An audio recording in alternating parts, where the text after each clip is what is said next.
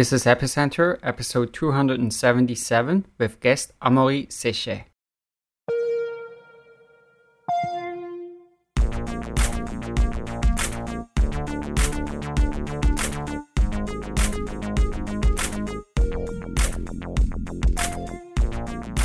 This episode of Epicenter is brought to you by Cosmos. Cosmos is building the Internet of Blockchains, an ecosystem where thousands of blockchains can interoperate, creating the foundation for a new token economy. If you have an idea for a dApp, visit cosmos.network slash epicenter to learn more and to get in touch with the Cosmos team. And by Microsoft Azure. Do you have an idea for a blockchain app but are worried about the time and cost it will take to develop?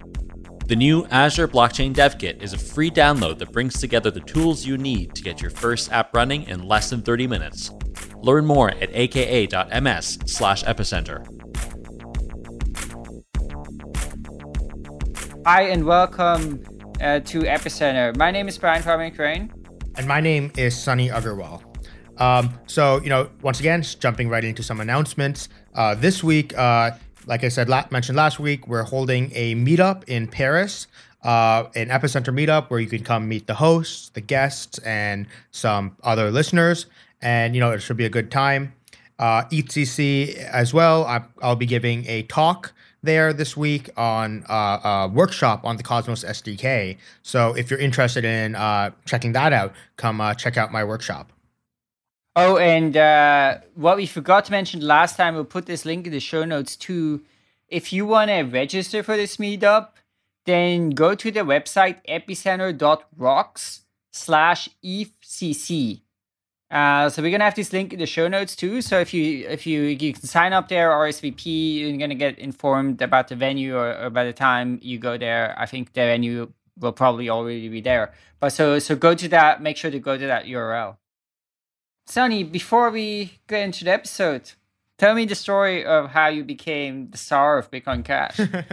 yeah, so a couple uh, about a year ago, uh, the uh, Rick Falkvinge, who is the founder of the Pirate Party.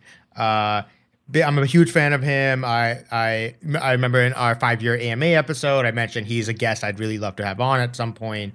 Uh, so he wrote this really great uh, let it was called the letter from the CEO of Bitcoin Cash, and it was just like this like joke kind of thing. Very good point, you know, it very similar to his book Swarmwise, but he was kind of crit- critiquing like formal positions of power and kind of saying like talking about how Bitcoin Cash has to be this like decentralized community and we shouldn't be like going with like figureheads. And so he kind of said that like you know everyone should just give themselves uh, made up titles just to like make fun of the legacy title. So he gave himself CEO of Bitcoin Cash.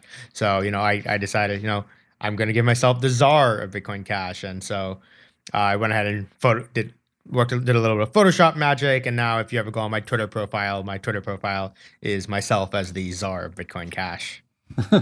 and so, you know, I, I wasn't actually, I didn't really get too involved with Bitcoin Cash until like just this past December. I was in, um, like I went to this conference in Hong Kong where I was speaking about Cosmos, and I met. Uh, that's where actually where I first met Amaury, as well as you know uh, Jason Cox, another one of the core developers, and some of the other uh, developers from the other Bitcoin Cash implementations that we mentioned last week, like Bitcoin Unlimited and whatnot. And so you know, I after talking to Amaury there, I got like you know, I got kind of got actually like okay, that was like the first time I really actually took the time to understand like what was going on in Bitcoin Cash, and I thought it was really exciting. Um, I got this cool mug out of it, which I'll be drinking from this entire episode. My Bitcoin Cash mug, which is nice. But uh, yeah, I'm I'm honestly like pretty excited. In this episode, we'll definitely talk a lot more about you know some of the future developments, which is kind of what intrigued me a lot in this Bitcoin Cash narrative. Yeah, absolutely. So with that, let's go to our conversation with Amaury. So we're here again this week with Amaury Séchet. He's the lead developer of Bitcoin ABC, which is the main implementation, the main client for Bitcoin Cash. So this is our big, kind of our big uh, exploration of all things Bitcoin Cash.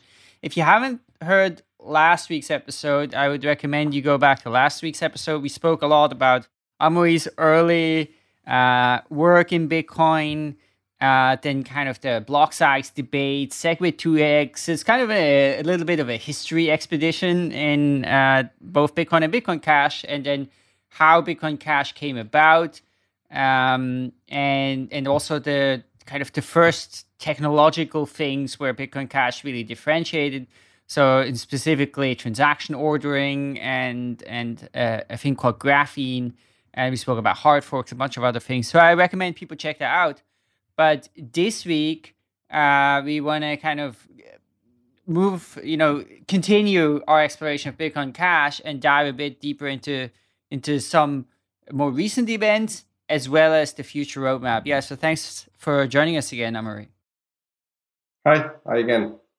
So we left off the last time when we had, you know, Bitcoin Cash as this new chain with, uh, you know, different vision, right? A vision that was more focused on, um, you know, improving uh, quickly, uh, uh, being okay with hard forks, being maybe okay with taking more risks, and and really trying to do the cash part, right? So having a, a direct peer-to-peer uh, blockchain rather than uh, kind of a settlement layer, and you know that seemed like a unified uh, kind of community back then, and, and now over time it seemed to have grown more apart, and of course this ended up resulting in the fork of Bitcoin ABC uh, and well Bitcoin Cash, and then Bitcoin what came known as Bitcoin SV can you tell us a little bit how did the did there divisions in the Bitcoin Cash community emerge early on, and what were they?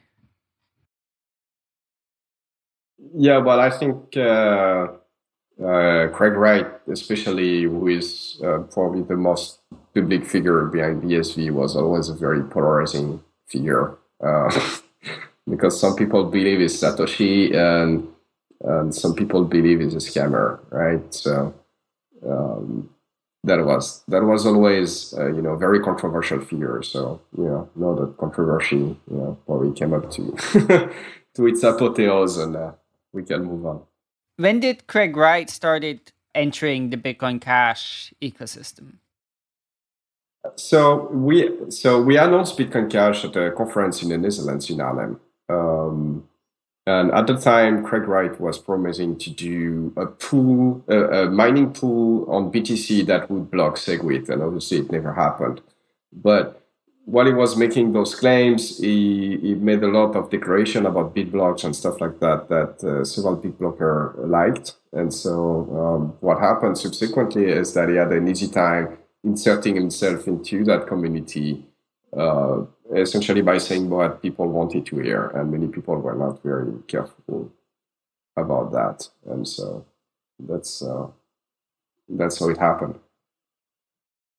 I guess I have to ask this question: Where do you uh, personally stand on this issue of Craig Wright being Satoshi or not? So there is no proof that Craig Wright is Satoshi. So in that sense, Craig Wright is as much Satoshi as as anyone else. Uh, if he were to produce a proof, I would have to ask myself the question: Do I, you know, believe that proof or anything? But as long as there is no proof, you know, there is not much value in that question.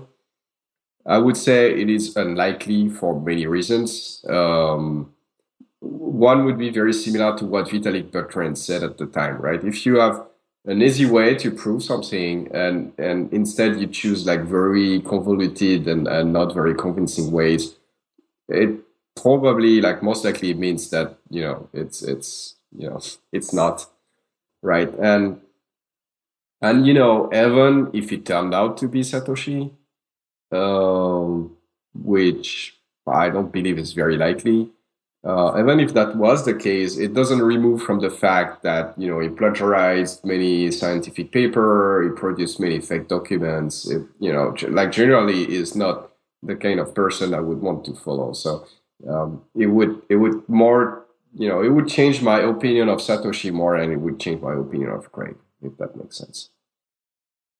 Yeah, I mean, w- one thing that stands out to me. So there's this book called The Book of Satoshi, and uh, I mean, you probably read many of these forum posts originally, but this is a person who just went through the Bitcoin Talk forum and basically compiled a lot of the answers from Satoshi and then kind of published as a book. So I read that at one point and it was actually really really interesting i thought, I thought it was a, a super fascinating to kind of get a sort of look into the discussions they had back in the way he was arguing And you know, I came away really impressed. I was like, wow, this guy is so, you know, smart, articulate, balanced.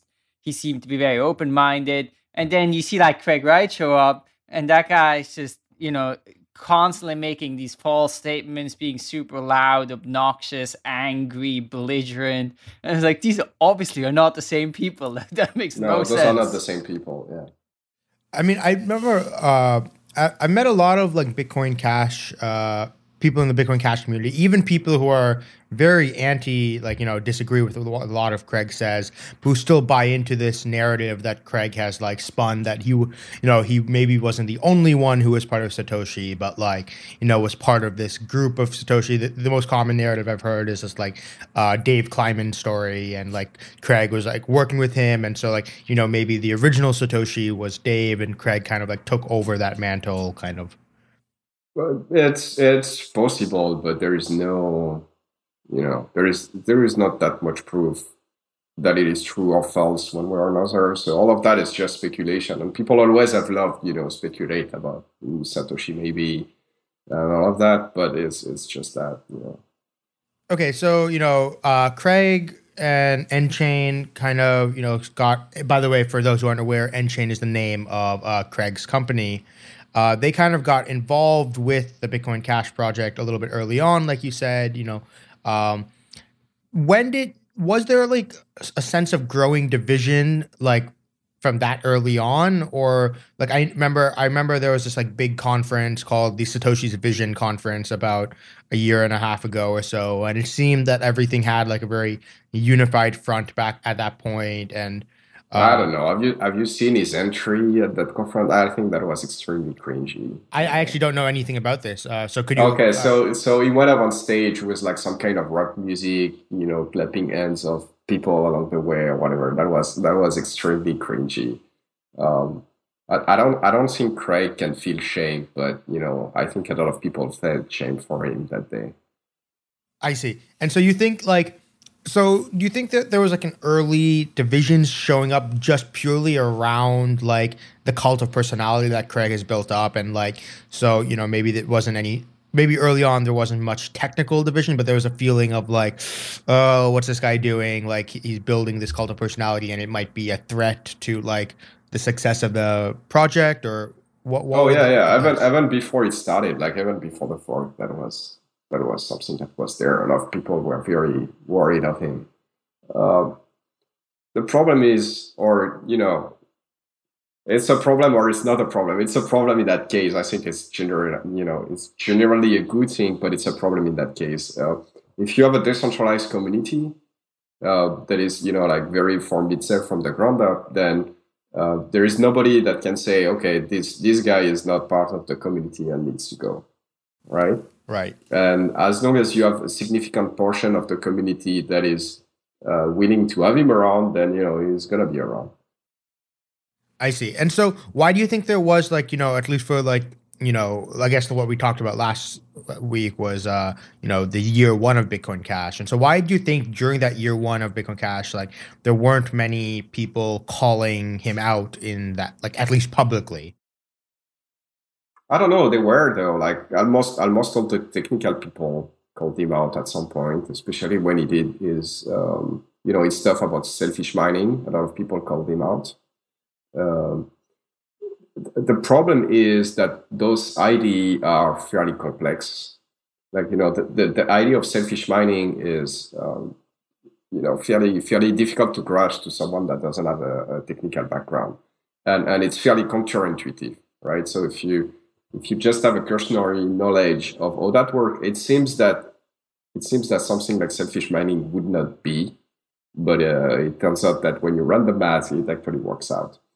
And and so when that happened, a lot of people called him out. Um, this is when he came up with the negative gamma thing, uh, where for people who don't know, gamma is like a, a proportion of node that takes some action based uh, compared to the, the total number of nodes. So it's obviously a number that is between zero and one. Uh, it cannot even be zero or one actually. It's like between zero and one excluded.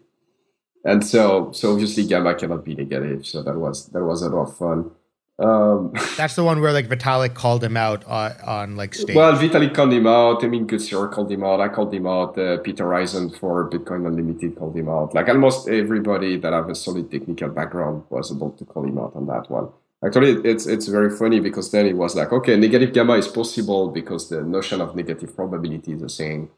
And he, he, he quoted a paper, uh, supposedly that would you know support his claim and it turns out that a friend of mine know the guy that wrote the paper. So so that friend of mine, um, uh, you know, got in touch with the person writing the paper, and and that person essentially came out and, and said that the interpretation of the paper that Craig was making is obviously completely uh, completely wrong. Um, and this is I, I, don't know how famous it is very famous in the in the bch space there is this quote uh, risks finance um, where craig essentially like his whole argument was crumbling down and he answered by risk finance in like in like in a tweet of two words that you know really don't mean anything but that was quite yeah. funny so now now people use risk finance as like a, a go-to catchphrase when you want to when you want to um, demonstrate like when you want to say that something is completely nonsensical essentially people are gonna use that now. I think with bitcoin sv i haven't i mean it was it was a mystery to me why anybody uh anybody would buy this why this was so i, I think bitcoin sv doesn't seem like a particularly serious project and and craig wright i think we all uh, share our skepticism about him so i don't think we should spend too much time on but just briefly so i mean were there really any can you talk about the fork or like what were there were there some technical differences in in you know different opinions about where bitcoin should technically go and and can you talk a little bit about that? Uh yeah sure. So one of the essentially there were two very big arguments coming from the sv side before the fork. One was about this wormhole project. So wormhole is a token solution that works on BCH. And um, to ensure scarcity, uh, so that you cannot use all the resources available on the system, uh, they, they use uh, they use a mechanism where you burn some coin, right? And so that was uh, very to the dislike of the BSV camp, which uh, I find rather funny because if people want to burn their coin, as far as I'm concerned, like I wouldn't burn my coin, but if people want to burn that coin, this is theirs, right? This is like exactly the the financial freedom that we want to to to deliver to people, right? If people want to hodl, they can hodl. If people want to spend their coin, they can spend their coin. If they want to burn, then they, you know, it's up to it's up to every single individual to decide what they want to do with that coin. So that that part was a bit um, a bit of a problem, and the second part that they argued a lot about was canonical transaction ordering. But what happened is that early on, you can even find on the nChain website, well, probably they removed it by now, but it was at the time for like the whole year that it was in their roadmap because it was something that was discussed a long time ago. And then Craig was again, and then we had uh, a meeting in Paris with a few other people where he ended up agreeing again, and then he was against uh, against it again. So it was like constant flip flopping. So I, I don't think I don't think this is the actual reason. I think those people wanted a wanted a fight essentially, and they picked up whatever reason was uh, you know available at the time. But I cannot read mine, right? So that's just that's just what seems uh, to be the, the case to me. So, is there anything uh, left to this story like do you think bitcoin sv is just gonna disappear or or is, is there still kind of issues remaining from the split? Well i don't think that roadmap makes a lot of sense but you know if they want to do it you know good for them. Uh, this is this is the freedom that fork brings to the table right? This episode of epicenter is brought to you by cosmos the internet of blockchains we couldn't be more excited about the upcoming mainnet launch and to see so many projects already building on it. Blockchain technologies are evolving fast, and development shouldn't be one size fits all. As a dApp developer, you need the tools that will allow your dApp to scale, grow, and evolve over time. The Cosmos SDK is a user friendly, modular framework which allows you to customize your dApp to best suit your needs. It's powered by Tendermint Core, an advanced implementation of the BFT proof of stake protocol. Cosmos takes care of networking and consensus and allows you to focus on building your application in your language of choice. Ethereum smart contracts will be supported soon, and the SDK makes it simple for you to connect to other blockchains in the Cosmos network. If you have an idea for a dApp and would like to learn more about the Cosmos SDK, or if you'd like to connect your existing dApp to Cosmos, visit cosmos.network/epicenter. For Epicenter listeners, the Cosmos team will reach out to answer your questions and help you get started. We'd like to thank Cosmos for their support of Epicenter.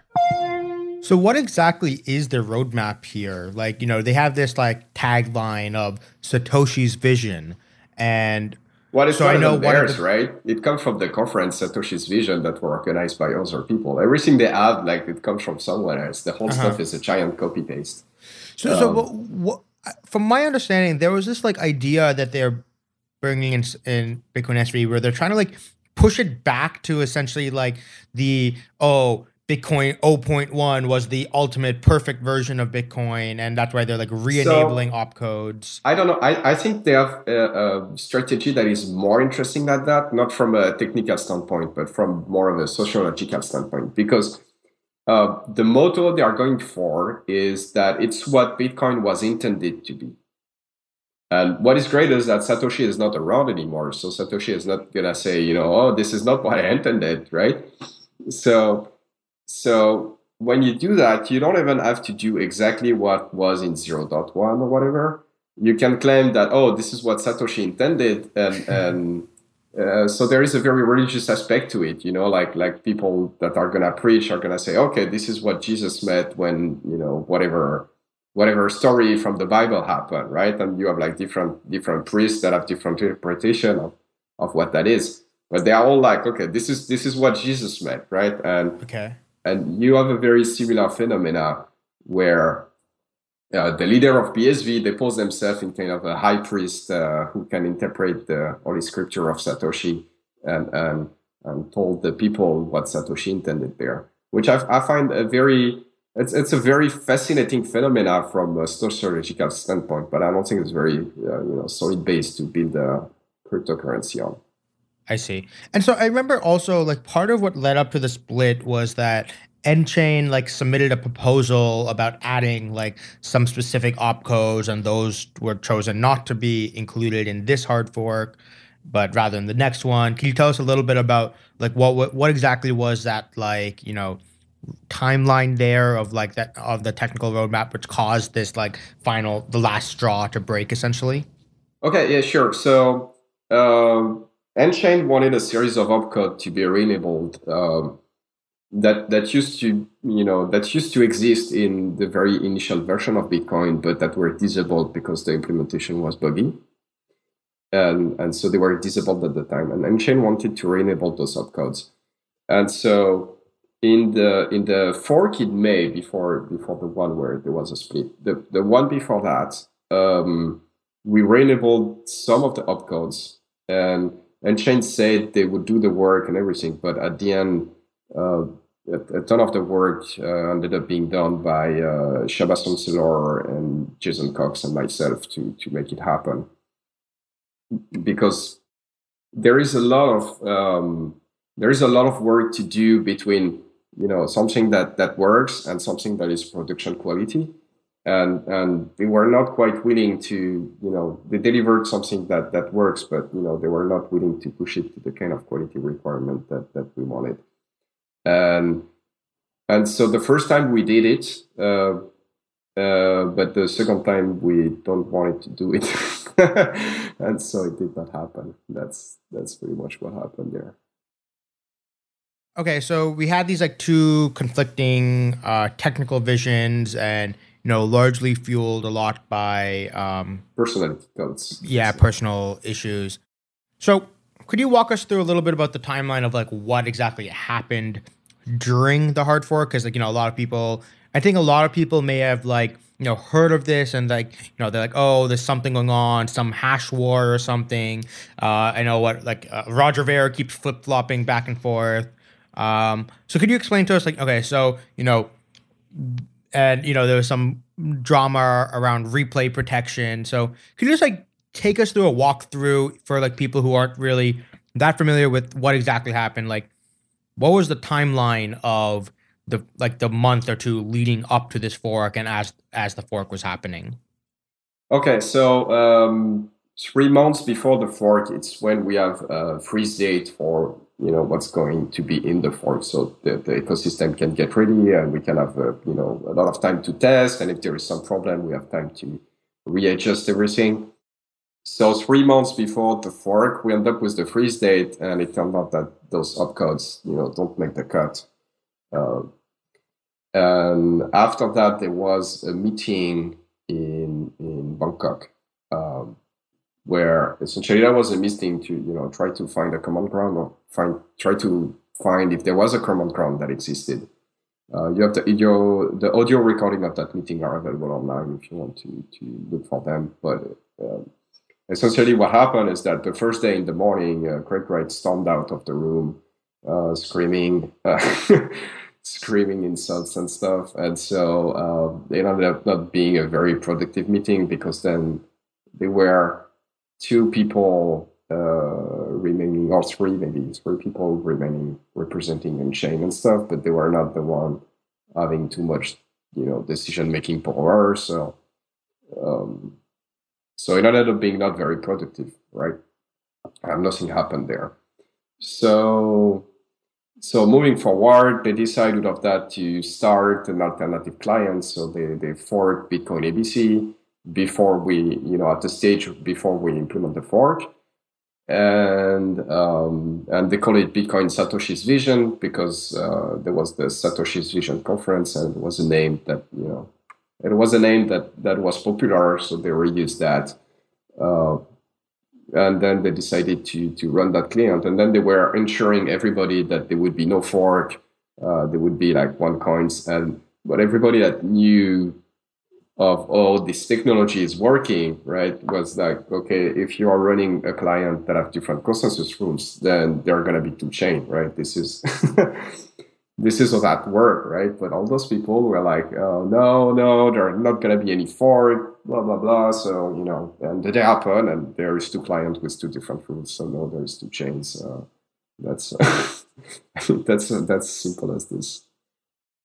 Okay. So then, you know, we had this fork happen. Um, there was this hash war that happened once the fork started, right? And so could you tell us what the what exactly the goal was here? Like, who are the major mining pools that were supporting Bitcoin Cash or Bitcoin ABC, and who were the mi- major mining pools supporting Bitcoin SV? And why did people make such a yeah, big so deal the, out of this whole, hash war? The whole hash war narrative was always very bizarre to me because I don't think it makes a lot of sense. Um, because uh, once you have two chains, right, they're never gonna merge into each other or anything, right? It, like it doesn't really matter how much ash there is on which one, or you have two coins, and, and it's it's not gonna change anything. So um, what happened is that you had uh, mostly CoinGeek and BMG, which is the the mining branch of um, of nChain. So those people were mining BSV at a fairly significant loss. And then they make threat of uh, 51% attack and stuff like that. So there were uh, some other miners that were friendly to BCH decided to put extra hash on on BCH to you know disincentivize any kind of any kind of 51% attack and and that was you know that was the end of it essentially there's a little bit of i remember there was also a little bit of like controversy around like i think bitcoin.com i think it was who like you know, started to move a lot of its hash power over to Bitcoin Cash from Bitcoin, but like, you know, without really informing their constituent miners that like, oh, your hash power is being used for a purpose other than what you maybe expect it's being used for. And so, do you think like, you know, I guess this is kind of like a separate question, but do you think this is like, you know, uh, an okay thing to do for on on the behalf of a mining pool operator, or do you think like we should put more accountability on these mining pool operators to prevent them from doing these kind of things.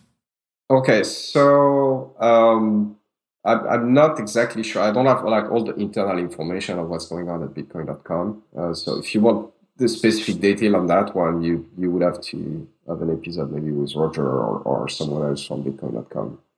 But generally, right, it, it really depends on the contract that the mining pool and the miner have between each other. A lot of um, a lot of the mining pools nowadays have the kind of contract where the mining pools say we're gonna mine BTC and BCH and try to equilibrate between the two, and and then you know pay back depending on what the reward is. Uh, may not the payback may not even be in the coin that that the people have chosen. So if this is the kind of contract that people are under, I don't think this is that much of a of a deal. But if the contract is very clear that I am mining BTC or I'm mining BCH, then that's that's a bit of a different uh, that's a bit of a different issue. It's it's all about you know what what was the agreement between the pool and the miner, right? Yeah. So let's just uh, a, a final thing on this, and then I would say let's let's move uh, on from this topic. So there's a lawsuit going on now. Craig Wright is suing you and some other people. Can you tell us what's this lawsuit about? Yeah, so I'm not a lawyer, so it's a, a bit difficult. But there is a there is a lawsuit uh, where some some company in Florida that is uh, apparented to uh, the BSV community is suing. Uh, so myself, as you mentioned, but uh, Jihan Wu, uh, Roger uh, Jess Powell from Kraken, a few other BCH developers, and um, I think that's it from memory. Yeah. So um, they essentially sue those people because supposedly there is a, a great collusion that happened to um, uh, to not respect what was written. Like it's it's very bizarre. It seems it seems to me, but I'm not a lawyer, right? So, uh, but it seems to me that they are interpreting the white paper as some legally binding document or something like that, and, and they are extracting some part of it, and then they are, you know, um, saying that there is some grand conspiration around it to subvert illegally the white paper uh, between, you know, myself and, and those other people, um, which is, uh, yeah, yeah, we'll, we'll see how that goes, but I don't think it makes a lot of sense.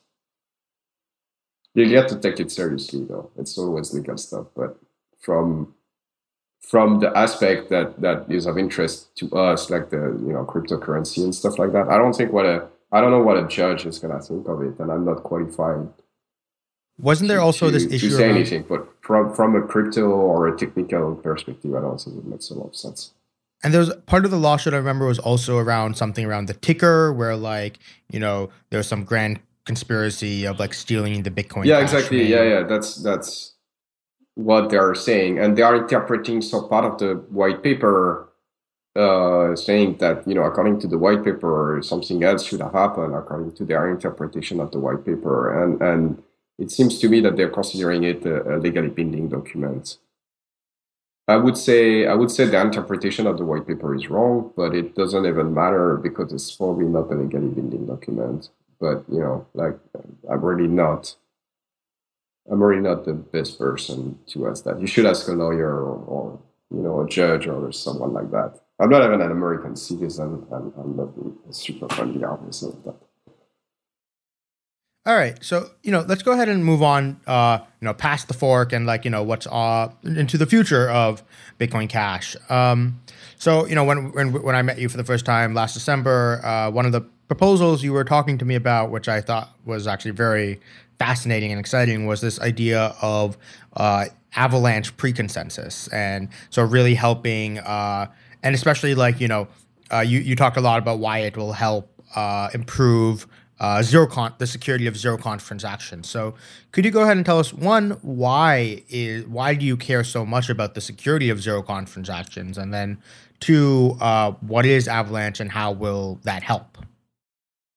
So to begin with, if, if we go back to the goal of the project, the goal of the project is to create a form of digital cash that has, you know, as, as best as possible property, um, like monetary property, right? And, and so very early on, what was identified as, as point we need to work on are um, uh, confirmation time um, and, and fungibility and scaling, right? Uh, so we talked a bit about scaling before, um, but but zero conf is um, zero conf is something else because right now in Bitcoin or any Bitcoin derivative, the block time is 10 minutes. And so it takes on average 10 minutes when you between the time you make a transaction and the time this transaction confirmed, right? And during that 10 minute window, there is a lot of opportunity to do a double spend. So we don't think that's ideal. Um, and and one of the, the solution people are working on to make things better on that front is a technology called Avalanche. So Avalanche is a technology where essentially when there is a double spend going on, uh, nodes are going to run a protocol between themselves to decide which one is the which one is the correct one and which one is not. And then the result of that algorithm can be used by miner to mine one or the other. And, and so that can give you a very fast, very fast information about which one, um, you know, which transactions are going to be valid and, and are going to eventually be mine and which one are not. We want to dig more in, in some detail. It was like very high level, but that's the general idea. This episode of Epicenter is brought to you by Microsoft and the Azure Blockchain Workbench. Getting your blockchain from the whiteboard to production can be a big undertaking.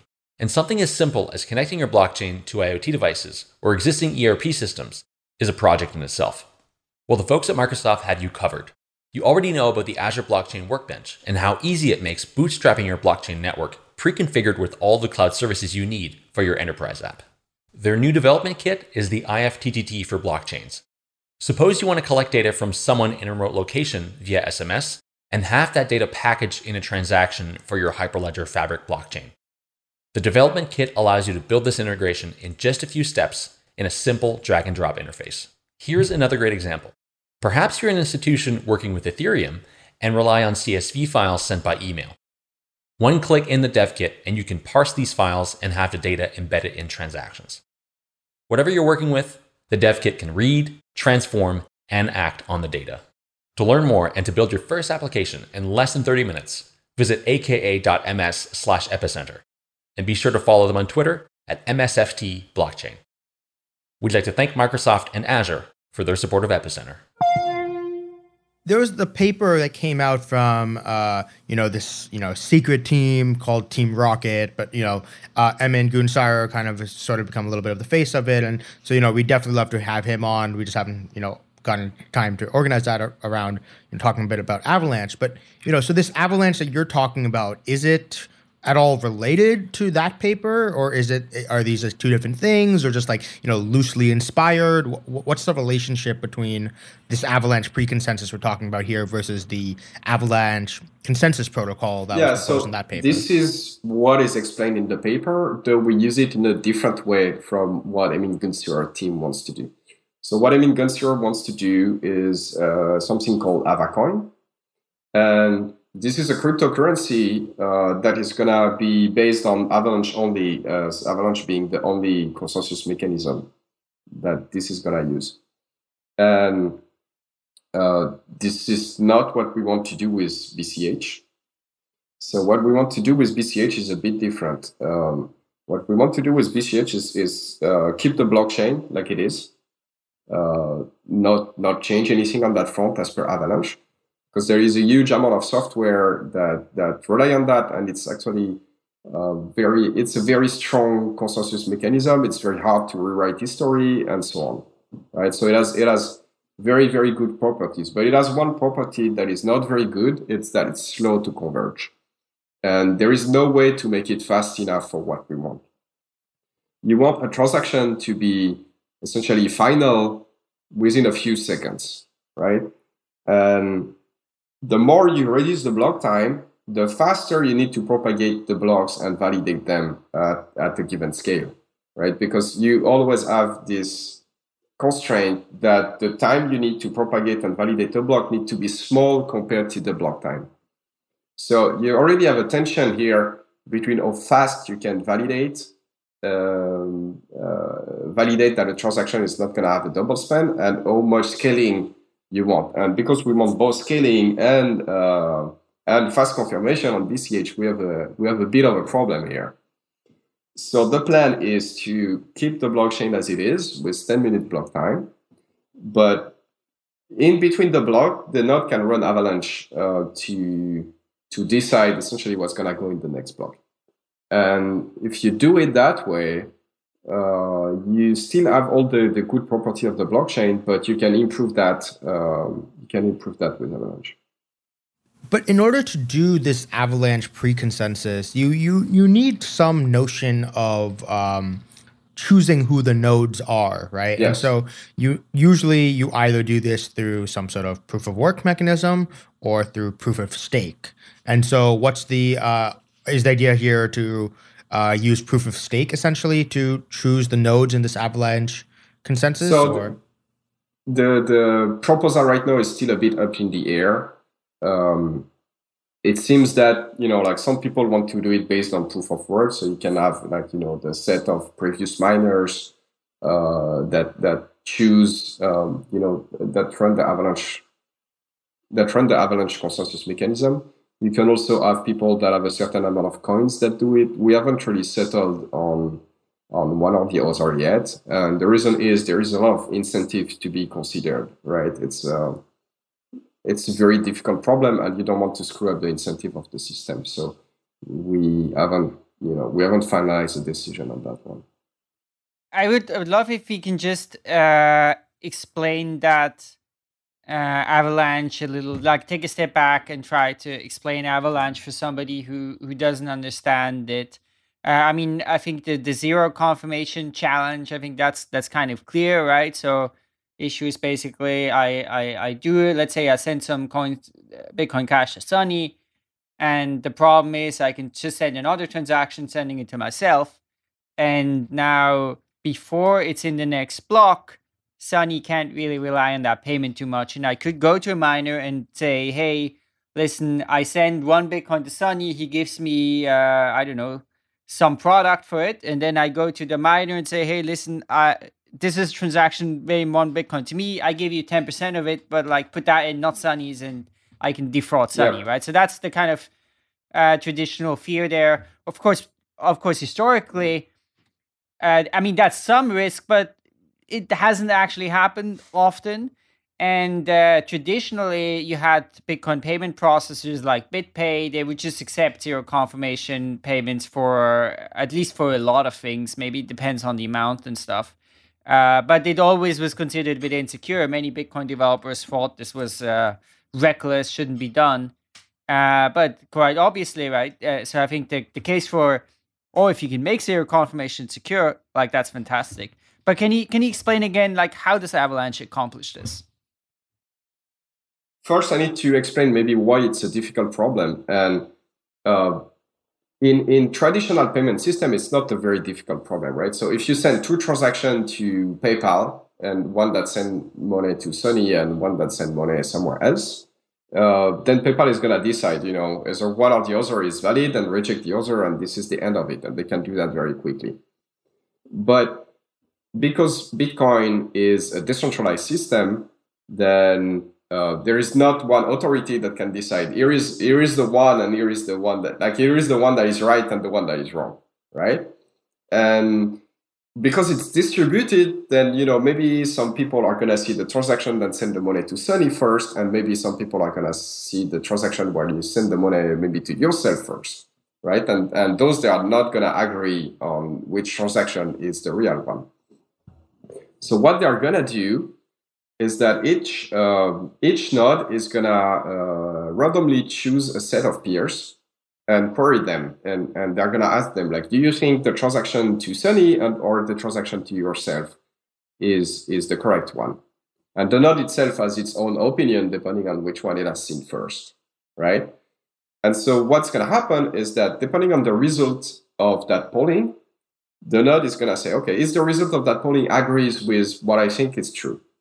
If the answer is no then the node is going to change his mind and and start again from scratch but with you know the author position. And if the polling agree with what the node is thinking then the node is going to increase its confidence that this is uh, the correct result.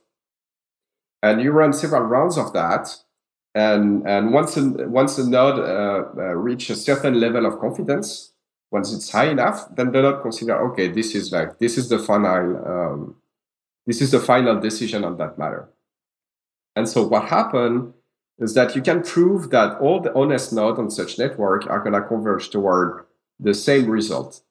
And what you see in practice is that it happened very quickly, typically in about two seconds.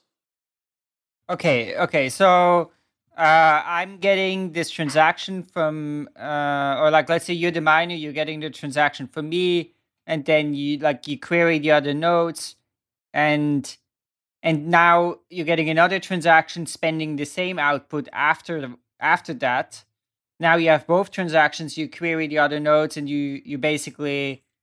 So so would it be like whichever transaction you get first? That's kind of the one you say that's the valid one unless others convince you that the other one was propagated. Yes, yes, exactly. Yeah.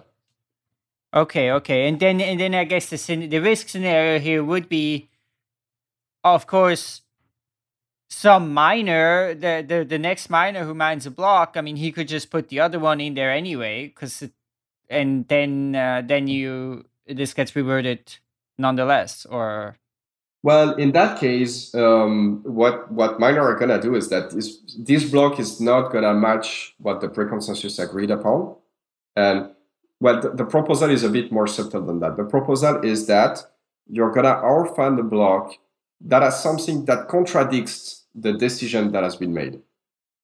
If that makes sense. Yeah, it's it's a bit different because it's you don't have to mine exactly what the pre-consensus has decided maybe you want to mine an empty block. Maybe you want to mine some transaction that you know nobody agreed upon yet. But if there is something that people have agreed upon so if people have agreed that the transaction to Sunny is the right one and the miner decide to put the transaction when you send the coin to yourself then the network is going to consider that this miner is not an honest miner. And, and the other miner are not going to mine on top of this block Okay, okay. So basically, the different transactions get sent around, uh, and there starts to be some agreement that okay, you know, this is a this is sort of a transaction we have some loose agreement on, and once that becomes pretty strong, uh, if somebody else mines a block and they include a transaction that you know contradicts that, then you know start orphaning it, and I guess that becomes sort of not like a clear binary thing, but more uh, like so, rough so the, the general idea is that yeah you you uh, you do what we call you park the block. So the block is not invalid per se it respects all the consensus rules but you're not just gonna uh, activate it yet. And you can run a random avalanche on the block itself to know if other people are accepting the block or not. But what's gonna happen is that most people are gonna reject that block and so it's gonna be declared uh, declared orphan so what do you like start giving it like some sort of like negative bias and like the diff- like if in its difficulty calculation maybe that's how you would do it or? Uh, so what you do is that every time you you do a round of avalanche and that the result is conformant with what you expect you increase your confidence right? And when the confidence goes uh, above a certain threshold then you consider that this decision is finalized. I see. So but this is like a, you know, essentially a very heavy change to the consensus algorithm. It's no longer like a minor change anymore. You're you're, you're essentially changing the fork choice rules themselves on. Uh, yes. What is interesting though is that it's actually what is described in the white paper. Uh, that like yeah, the Nakamoto, what people refer as Nakamoto consensus. In the white paper, uh, um, it is said that um, if a miner consider a block to be valid, they are gonna vote for you know that block to be valid by trying to mine on top of it. And if they consider a block to not be valid, they are gonna mine uh, you know vote against it by refusing to mine on top of it. Uh, but so far in Bitcoin, there was no mechanism for um, for any miner to be able to agree on anything there. Right? They cannot communicate really uh, their action on that front, and they cannot coordinate in any way. So what ended up happening is that the miner so far have been voting yes, always. Right? Every time you receive a block, if it's valid as per the consensus rule, everybody votes yes all the time. And the idea is to change this so that you know miner can vote yes or no, but if you don't have some kind of synchronization mechanism, then voting no is very disincentivized. But by offering a way for miner who want to vote no to coordinate, we can make that happen. Do you have like some sort of like paper or something in the process of like, you know, analyzing this? Because like like I said, this just sounds like a very large change, and it'd be very interesting to read like something like proving the safety and liveness of this system. So the liveness is uh, not ensured, right? There is right. That's actually uh, kind of what I'm more worried about is the yeah. liveness, where like you know you have a bunch of miners mining on one thing, but everyone else is rejecting it, and it just like, yeah.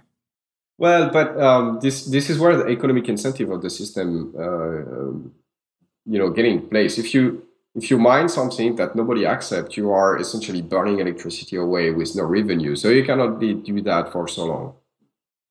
I see. This is this is where the Nakamoto consensus um, uh, is actually quite brilliant because you have a very strong economic incentive to fall in consensus with everybody else. So you know the the goal of this was to solve the uh, zero-conf problem. Isn't the zero-conf problem also solved by a other one of Emin's proposals, uh, Bitcoin NG? Like I feel like Bitcoin NG actually. Yes. Okay. So two two things on that front. Um, the fact that it solves zero-conf is actually not the primary um, well, it's actually not what it does. It's it's the consequences of what it does, but what it does is uh, maybe a bit deeper. What it does is allow nodes to synchronize their state uh, on an ongoing basis instead of doing once every 10 minutes. And if you do that, you have better zero conf, uh, you know, insurance about zero conf, but it's also easier to scale the system because now the reconciliation that you have to do when you receive a new block is uh, smaller, right? You can you can prepare most of the block ahead of time because you know what it's gonna look like. Uh, you also get stronger property uh, when it comes to 51% attack.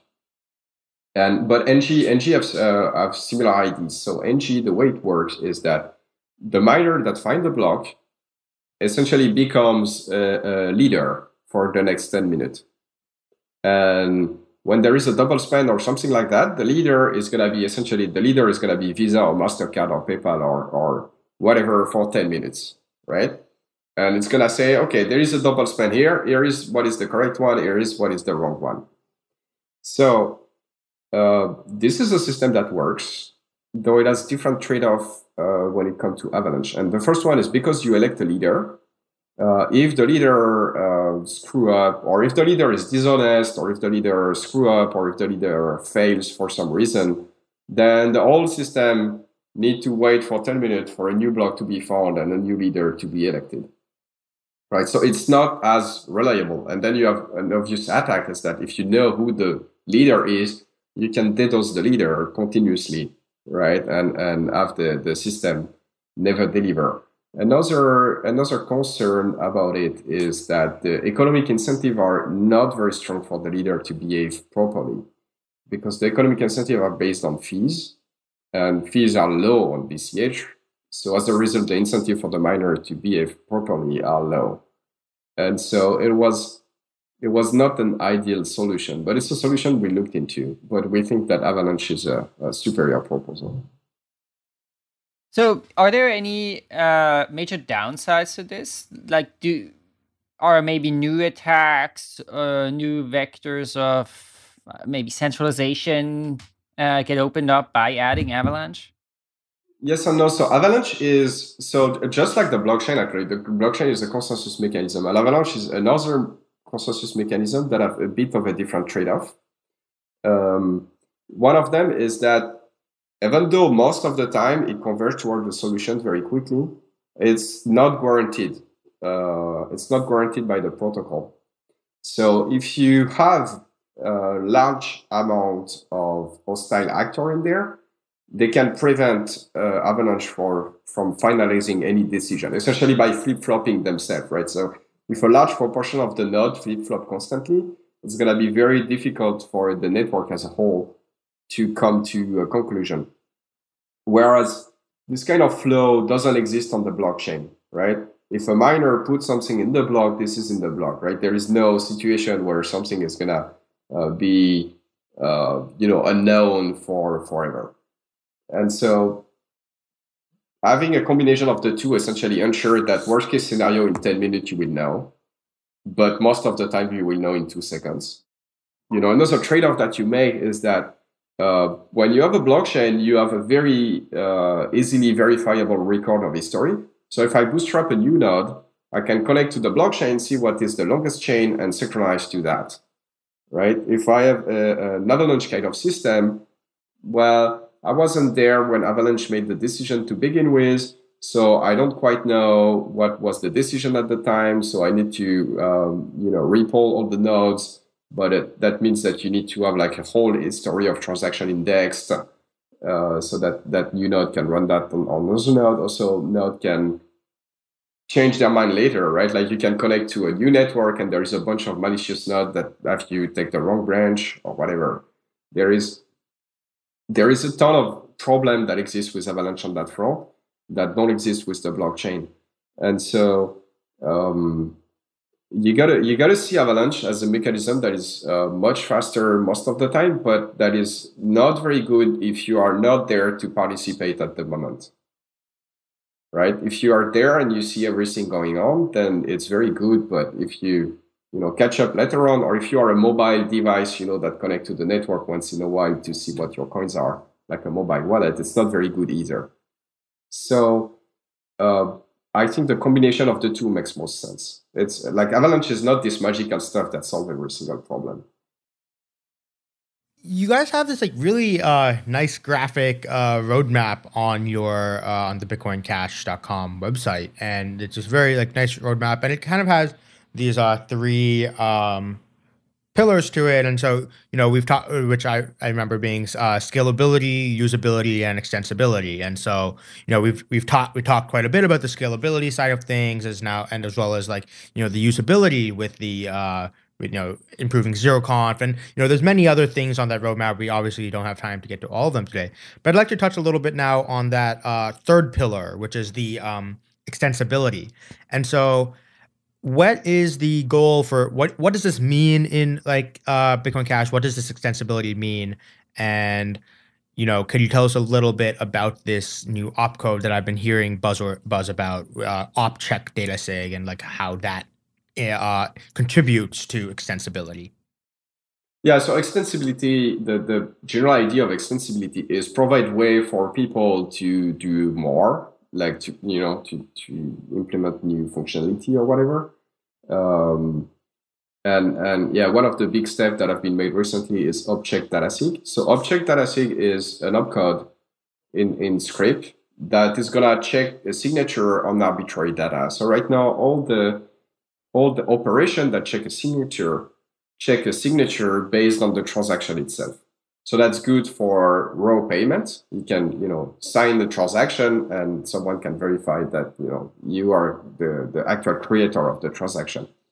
But if you can sign any piece of data, you can implement a bunch of new features. So one very interesting one is uh, what is called zero conf forfeit. So this is a, a technology where you can make a script, uh, and, and the script is such as if I can produce several signatures for the same public key, that means that someone tried to spend the same coin twice. Right? And so you can attach a mountain to that and it is you can attach an amount to, to that. And it's essentially an insurance uh, against fraud, right? Like I can I can essentially uh, um, put some coin in some smart contract with you, and this is okay. This is a guarantee that I'm not going to double spend you. And if I ever try to double spend you, then you can claim the you can claim those coins. Right. So that's that's one idea that people had with it. Another idea is oracles.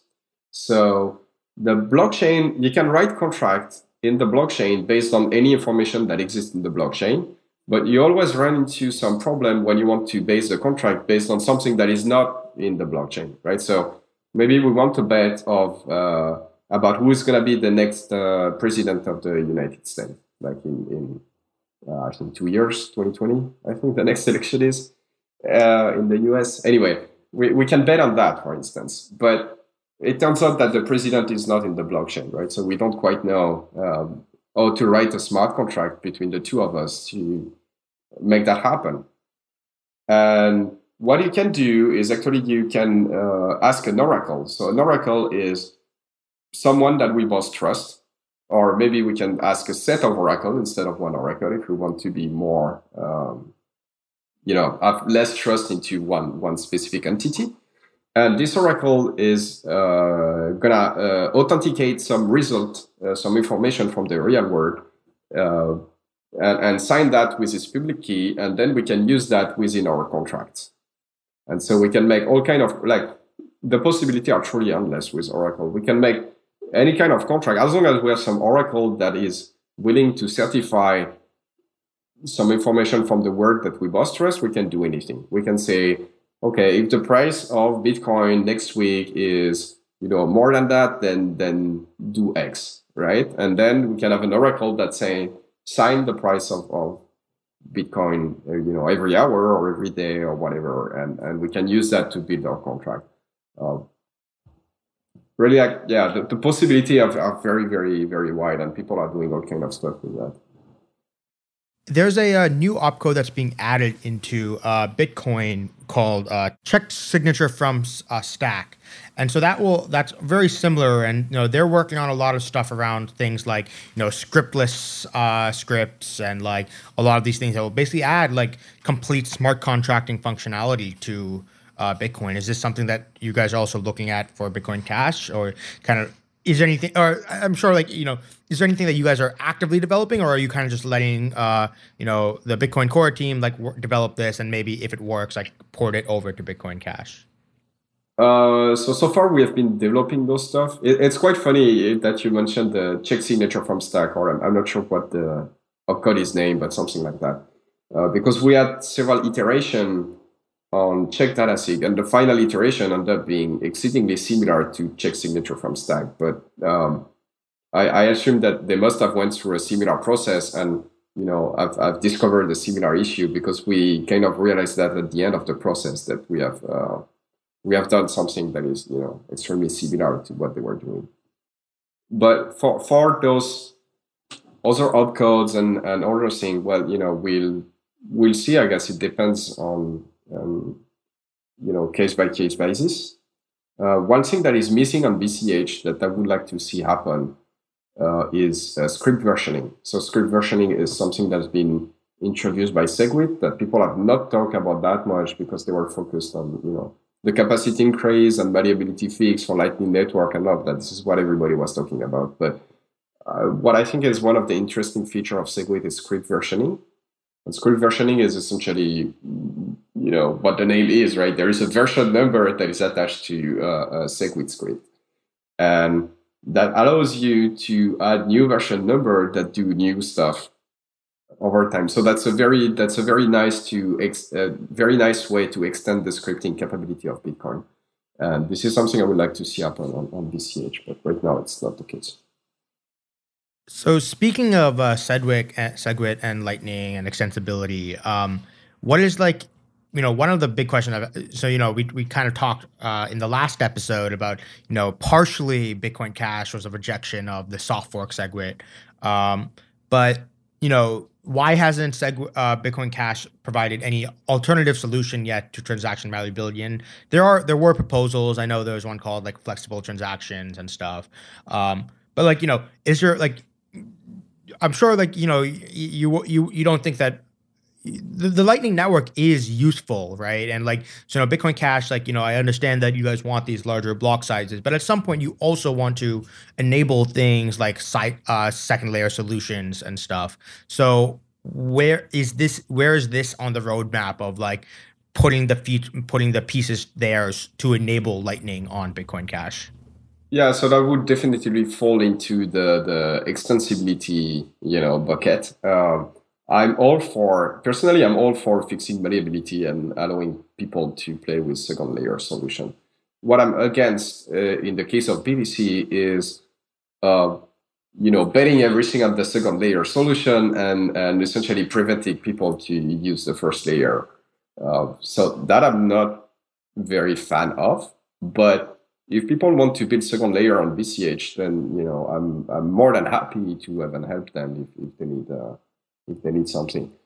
Um, so in our case specifically, we've fixed some vector of malleability that are enough to do payment channel and stuff like that. So if people want to do payment channel, uh, they can do that. Actually, someone used that to implement atomic swap on BCH uh, not so long ago, Mark Lundeberg. But personally, I would like to see malleability fixed completely. But I know that a lot of people in the BCH community uh, disagree with that. So I'm not quite sure. Um, I'm not quite sure what's going to happen on that front. I would love to spend like a few minutes before we wrap up just on you know what is your high level vision for bitcoin cash in the long run? So we talked a little bit about you know mentioned oracle and smart contracts and and layer 2 do you think uh, i mean is your vision that bitcoin cash kind of becomes like the blockchain where a lot of these things happen? Uh, or do you think it makes sense that there is, you know, let's say a Bitcoin Cash blockchain which is focused on electronic cash and payments, and then there's something like Ethereum which is focused on smart contracts, and then there will be some other blockchain focused on I don't know gaming. Or uh, do do you think uh, ideally? Yeah, yeah. So I get it. Um, my vision personally um, is that during whole human history, we had to make a choice between uh, technology for money that have good money property, meaning like they are um, uh, very scarce and you know very hard to counterfeit and so on, and also technology for money that didn't add those money property, but that were much more convenient as a medium of exchange. And so the the way like the thing that I see being truly revolutionary in what we are doing is that maybe for the first time in history over the past 10 years, we had technology that can do both. Very good medium of exchange and very hard monetary property. So for me, that's what is the most important. And everything else on top of that is nice to have, but it's not the groundbreaking, uh, you know, it's not the groundbreaking aspect of it. Um, and I don't quite believe in the fact that we are to have just one blockchain to root them all. And the reason is you, in engineering, you almost always need to make trade-offs, right? So let's take let's take BCH and Ethereum, for instance.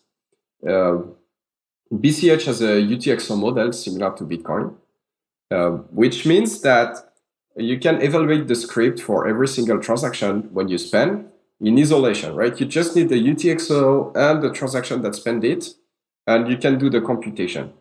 So the nice aspect of it is that it's uh, much more scalable than what Ethereum is doing because in Ethereum you can make transaction that rely on some uh, you know global state in the blockchain and query that state or even modify it. And that allow them to do all all kind of very cool smart contract but that is much more difficult to scale. And so there is clearly a, a, a trade-off here and we are making the trade-off in the direction to be uh, easier to scale and that means that we don't have smart contract capability that are as rich as Ethereum.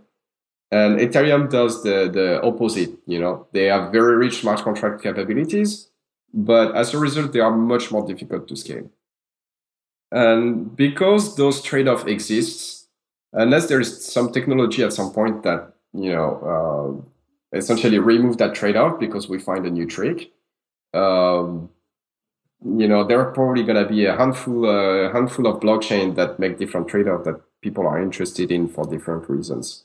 So uh, yeah, um, I I see a technology like BCH and a technology like Ethereum, uh, you know, both becoming big and and both uh, you know having their own stuff that they do well. I don't I don't yeah, I, I don't think this idea of one blockchain to root them all is really gonna materialize. Though Though right now we also have a ton of different coins. I'm not sure this is very sustainable, but um, but I, I don't think the opposite vision that one coin is going to rule them all makes a lot of sense. Cool. Then, well, Amaury, uh, thanks so much for joining us. Uh, both of these episodes, I think there was a super thorough uh, exploration of Bitcoin Cash, and it's really uh, very impressive. Like all of the different things you guys are working on, and I I think what stands out to me most of all is just you know, Bitcoin and Bitcoin Cash have really like diverged in a significant way, right? There's like Mm, very yeah. different vision, different technology, different priorities, different roadmaps, and and these are you know two very independent projects at this point. You know, with each their different pros and cons, but like it's not just a sort of you know simple fork running of Bitcoin. Um, so thanks so much for for exploring that so deeply with us. Well, thank you for having me. Thank you for joining us on this week's episode. We release new episodes every week. You can find and subscribe to the show on iTunes, Spotify, YouTube, SoundCloud, or wherever you listen to podcasts. And if you have a Google Home or Alexa device, you can tell it to listen to the latest episode of the Epicenter podcast. Go to epicenter.tv slash subscribe for a full list of places where you can watch and listen. And while you're there, be sure to sign up for the newsletter so you get new episodes in your inbox as they're released. If you want to interact with us, the guests, or other podcast listeners, you can follow us on Twitter. And please leave us a review on iTunes. It helps people find the show, and we're always happy to read them. So thanks so much, and we look forward to being back next week.